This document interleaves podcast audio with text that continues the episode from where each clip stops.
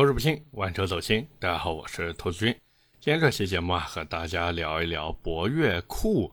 那这个车子也是啊，即将要上市了。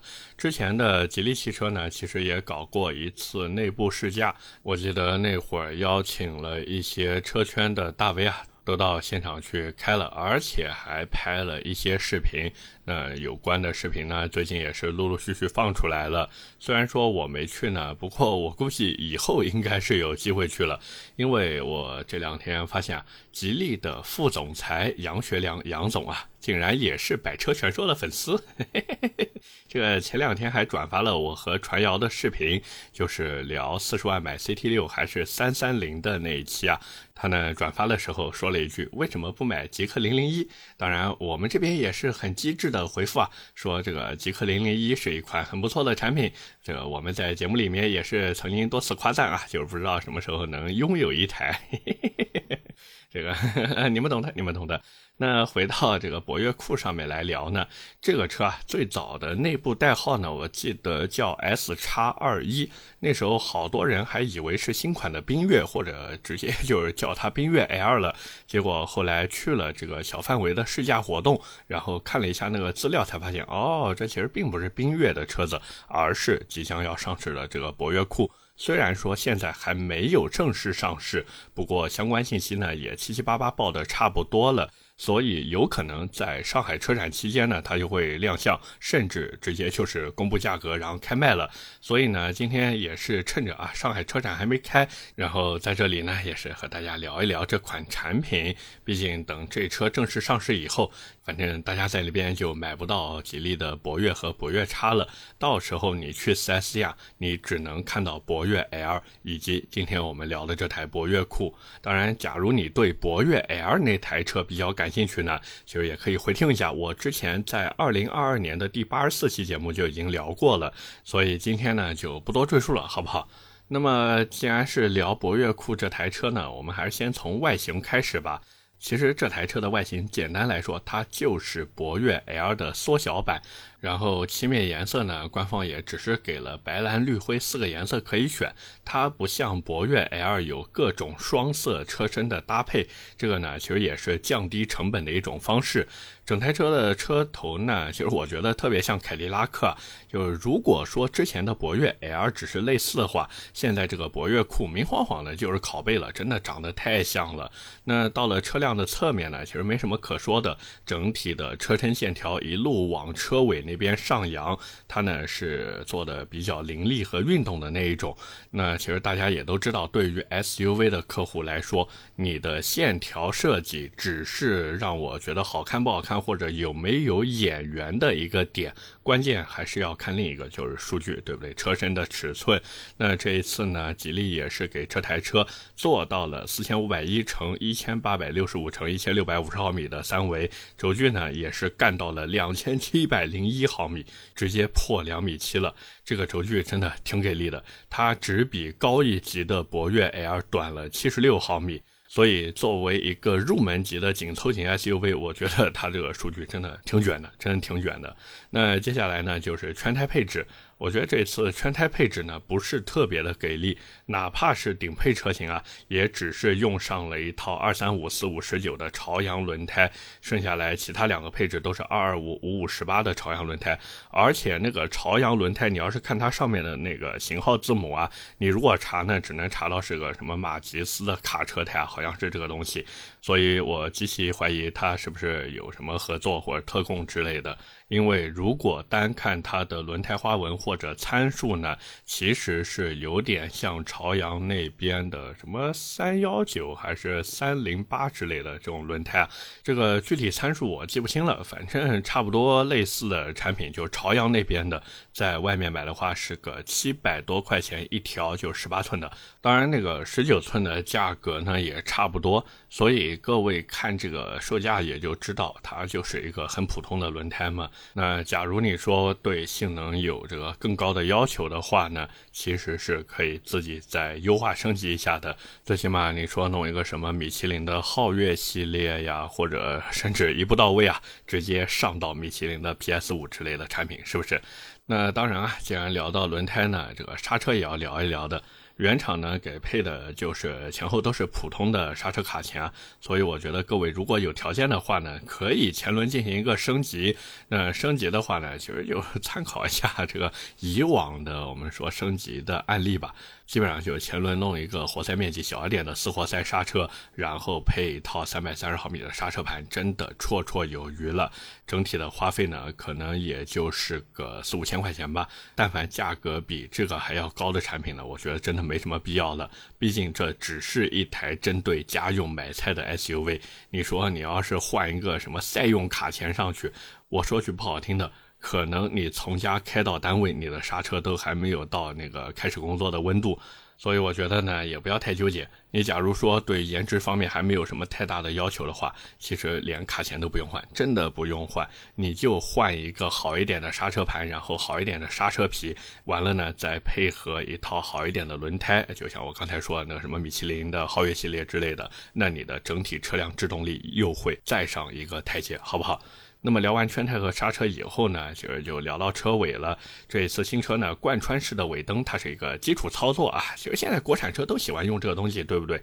可是另外有一个配置是让我比较惊讶的，就是这台车它竟然有四出排气，兄弟们，它竟然有四出排气呀！而且这个四出排气还是真的，它四个管子都能冒烟。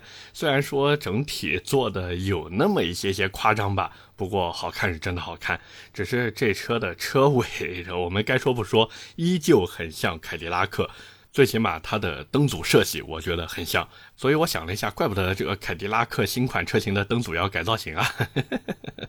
那么聊到这边呢，其实关于这台车的外形，我们七七八八就聊的差不多了。打开车门进入车内呢，其实内饰真的没什么好说的。它这一次整套内饰啊，其实做的跟以前的博越 L 其实也不算以前，那也是新车，就是和博越 L 长得差不多，都是方向盘前面有一个细长的十点二五英寸全液晶数字仪表，然后中间呢竖着一块十三点二英寸，并且分辨率做到了二 K 的大屏。那这个车机的芯片呢？那也是现在大家常见的骁龙八幺五五芯片了，操作系统呢也是吉利最新的银河 OS。所以，假如你是经常看吉利的新车的话，我估计你对这套东西真的已经这怎么说麻木了吧？那除了这些以外呢，其实我觉得它内饰的主要亮点就是软包材料比较多，所以呢，让你看起来不会显得那么的廉价。不过，你要是指望这个软包的材料有多好嘛，这个有点强人所难了。毕竟它也是一个主打中低端，甚至我们说的再直白一些，它就是一个入门级的产品。所以你真的不要指望它给你的料子有多好，只要这个内饰软包材料让你摸起来觉得嗯很柔软很舒服，那就足够了，好吗？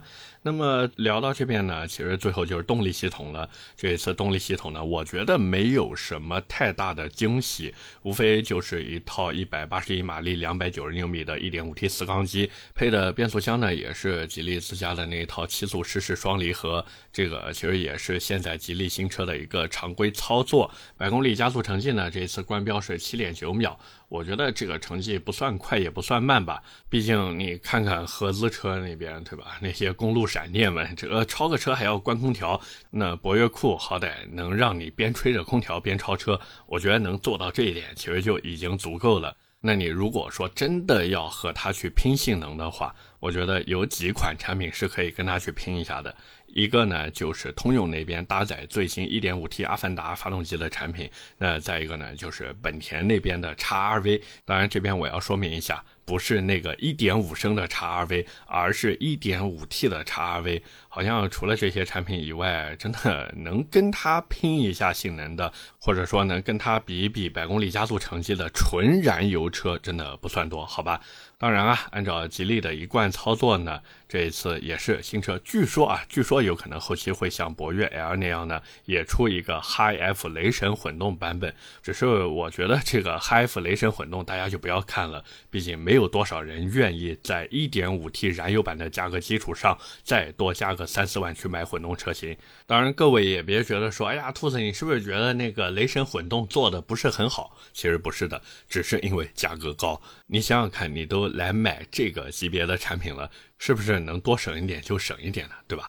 所以聊到这边呢，其实关于这台车的基础参数就聊的差不多了。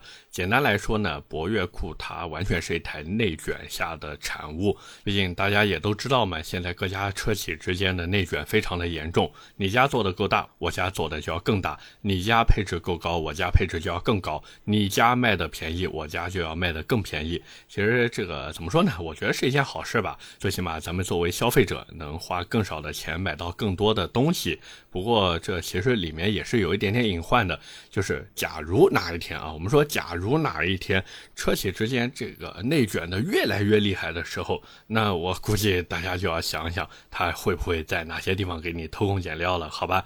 那么聊到这边呢，其实我知道大家除了关心这台车的一些基础参数以外，更关心的还有一点就是它会卖多少钱，是不是？其实关于这个问题啊，现在网上很多大 V 都已经开始放风了，多少钱呢？十到十二万。我觉得这个数字啊，应该是提前和厂家那边沟通过了，不然的话，他们真的不可能放出来这个价格的，好吧？那转头再看看这台车，现在一共三个配置，所以我估计就是什么低配十万、中配十一万、顶配十二万。当然，按照现在吉利的定价来看，我发现他们好像特别喜欢七这个数字。所以我极其的怀疑啊，最后的定价会不会有可能就是低配九万七千九，然后中配十万七千九，顶配十一万七千九？各位反正可以等上市以后看我猜的对不对。那当然啊，除了这个价格以外呢，其实还有配置，毕竟现在有三个配置摆在这边嘛。其实我觉得配置真的很好选，就是假如你真的想买这车的话，直接去入中配就可以了，因为这个中配版本的车型呢，它比低配多了一套 L2 级辅助驾驶。同时呢，还标配了全景天窗，三六零的那个全景箱也有了。这些其实都是日常能用到的一些东西。而且这个中配呢，相比于顶配车型来说，我觉得无非就是少了一些花里胡哨的配置。你要如果想要的话，其实完全自己可以去加装，真的很简单也很方便。只是我有一点我是实在无法理解的。就是为什么这车到了顶配才有主副驾的化妆镜照明灯？这一个灯泡加一组电线才多少钱啊？是不是？怎么吉利这一次偏偏要在这种细枝末节的地方抠成本呢？反正我觉得这样真的很不好，很不好啊。那么聊完配置以后呢，再聊聊它的对手吧。其实各位如果看过差不多价位就十到十二万这个价位区间里面的产品啊，无非就是长安那边的 CS 五五 Plus，然后哈弗的 H 六，对吧？来来回回就是这些东西嘛。你说要是价格再高一点呢？长安有 UNI-T。包括合资那边还有什么丰田的锋兰达呀、现代的 X 三五啊、捷达的 VS 五这些东西，对不对？现在的紧凑型 SUV 就是这样，价格呢分得特别细。以前可能五万块钱一个档，但是现在这些车厂，我跟各位说，他们恨不得五千块钱一个档。整体的大环境它就是不断的在做细分，各家车企呢也都想在夹缝里面求生存，所以各位也能看到啊。吉利这边之前已经出了博越 L，但是现在还是要出一台博越酷，就那么简单。那各位如果说真的要对比的话呢，其实我觉得博越酷主打的还是 CS 五 Plus 和 H 六。但是吉利的车子大家也都知道，数据和配置从来没有输过。但是整体的销量嘛，我觉得是不好说的。因为整个博越系列，哪怕我们往前倒七年，对吧？它七年的历史，一共其实也就卖了一百五十万台车。而且各位注意，这个一百五十万台车是把博越、博越 X，只要它叫博越的这些车全都算在一起了，然后它才做到了这么一个销量数据。虽然平均到每个月也有。接近一点八万台的销量，这个数据还可以。但是现在博越 L 和博越酷同堂销售，包括哪怕把他们的销量算在一起，各位你们会选哪台呢？是不是？所以我极其怀疑，这个博越酷后期的月销量应该也就是在一个大几千台销售的主力军啊，还是在博越 L 那个地方。毕竟博越 L 尺寸更大，你说真能买得起十一二万 SUV 的人，让他再多花个万把两万块钱就能买来更大的尺寸，其实大多数客户还是愿意的。除非什么？除非他就认准博越酷这台车，或者说他我不想要大车，那他会愿意来买博越酷。可是这种客户又有多少？至少目前来看是一个未知数。所以聊到这边呢，我是觉得各位如果真的想买这台车的话，还是先不要着急，先稳一手。但是呢，也不要太晚出手，因为吉利的车子，我说句不好听的，也就前面几批产品的质量还算有保障，越往后出的东西。这个越是一言难尽啊。那像博越酷这种产品呢，我认为各位可以等上市四到六个月左右的时候入手，这个时间段应该算是比较合适的。因为那时候一方面车价会往下走，另一方面呢，就是有啥问题基本上也都暴露出来了。只要到时候这车没什么致命伤，价格包括优惠也合适。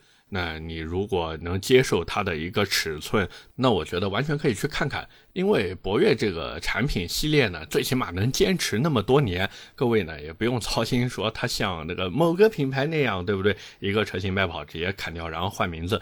吉利最起码在这台车上它没有做出来这种事情，所以就不用害怕这个突然买到手变成绝版嘛。这一点我觉得还是要给到好评的。只是从我自己的角度出发呢，我还是那句话，但凡你的预算能往上抬个一万两万，哪怕你去借，对吧？你问亲戚借，问。朋友借你去买博越 L 的性价比肯定会比博越酷更高，毕竟 SUV 车型嘛，主打的还是一个工具属性。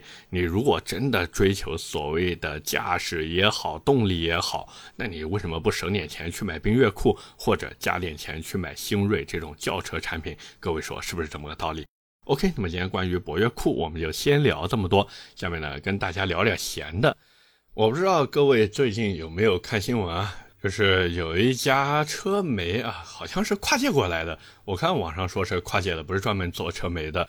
然后呢，去川西试驾新款坦克五百的时候呢，遭遇了一起事故，整个车子呢直接翻到沟里去了。但是这个好在人没有什么大碍，我看网上报的只是存在一个局部的轻微擦伤，所以也算是一个不幸中的万幸。当然也侧面证明了这个坦克五百质量确实可以啊，确实可以。那么很多人也好奇啊，就是说为什么会发生这一起事故呢？其实原因很简单，就是因为高原反应。因为这一次坦克五百搞的试驾活动呢，直接给放到了川西高原上面去。包括我们的同事啊，小谢当时也是去参加了这个活动。他回来以后呢，也是跟我吐槽说：“哎呀，整个人真的难受的要死。”他甚至都不知道自己那天是怎么样把车子从起点开到终点的。那像这一次出事的这个媒体团队呢，其实当时开车那个驾驶员在活动的前一天就已经出现了高反，所以大概率就是有可能因为高原反应，最后发生了这个事故。那按理说呢，这个事情发生以后，是不是也就发生了，对吧？那就告一段落了嘛。可是 就是因为出了这个事情，引得不少大 V 呢都开始出来声讨，说：“哎呀，好多现在这个公关公司邀请的媒体啊，真的是特别特别的不专业。就是说，好多这个车媒呢，尤其是参加试驾活动的车媒啊。”其实他们的驾驶经验有可能就是零，真的有可能是零，因为我真的遇到过这种情况。像我之前参加有一些活动的时候呢，同行的一些媒体派过来的人，甚至都是一些刚刚入行的大学生。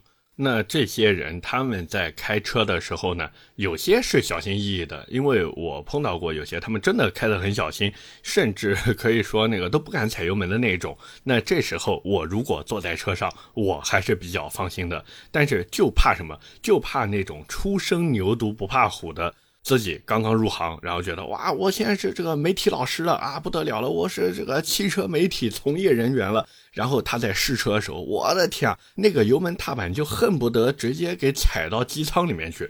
那像这时候，一般我都会跟他讲，我说，要不然你开慢一点，要不然就是你先停车，然后我下车，我去找公关人协调，让我换一台车，或者甚至你单独给我一台车，我去试。毕竟我不可能把我自己的命交在他的手上嘛，各位说是不是这么个道理？包括像这一次我去保定参加那个长城骁龙嗨四的试驾体验的时候，当然这个啊牌面拉满啊，提前试驾是吧？这个我去参加活动的时候呢。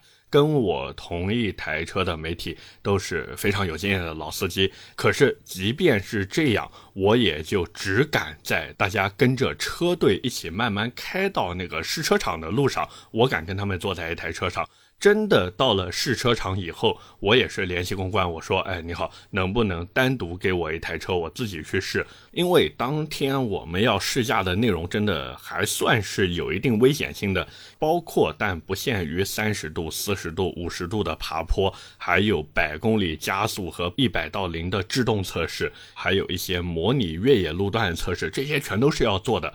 那这时候，如果说我跟一些其他媒体在同一台车的话，哪怕是我自己在开车，其实我也是不放心的，因为如果说我自己一个人开车出现了什么事故的话，那我是不用对这个其他同行负责的。可是，假如有同行在我的车上，他坐我的车，结果我不小心把车子开翻了，那这时候怎么说，对不对？所以这也是为什么我每次出去参加活动，只要有试驾的环节，我都会跟公关那边提说，哎，你好，能不能单独给我一台车？那如果实在是没这个条件的话，其实我说实话，我一般都是我来开车，毕竟最起码我的这个驾驶技术，相比于那些刚刚初出茅庐的那些人，我觉得我还是有那么一点点水平的，是不是？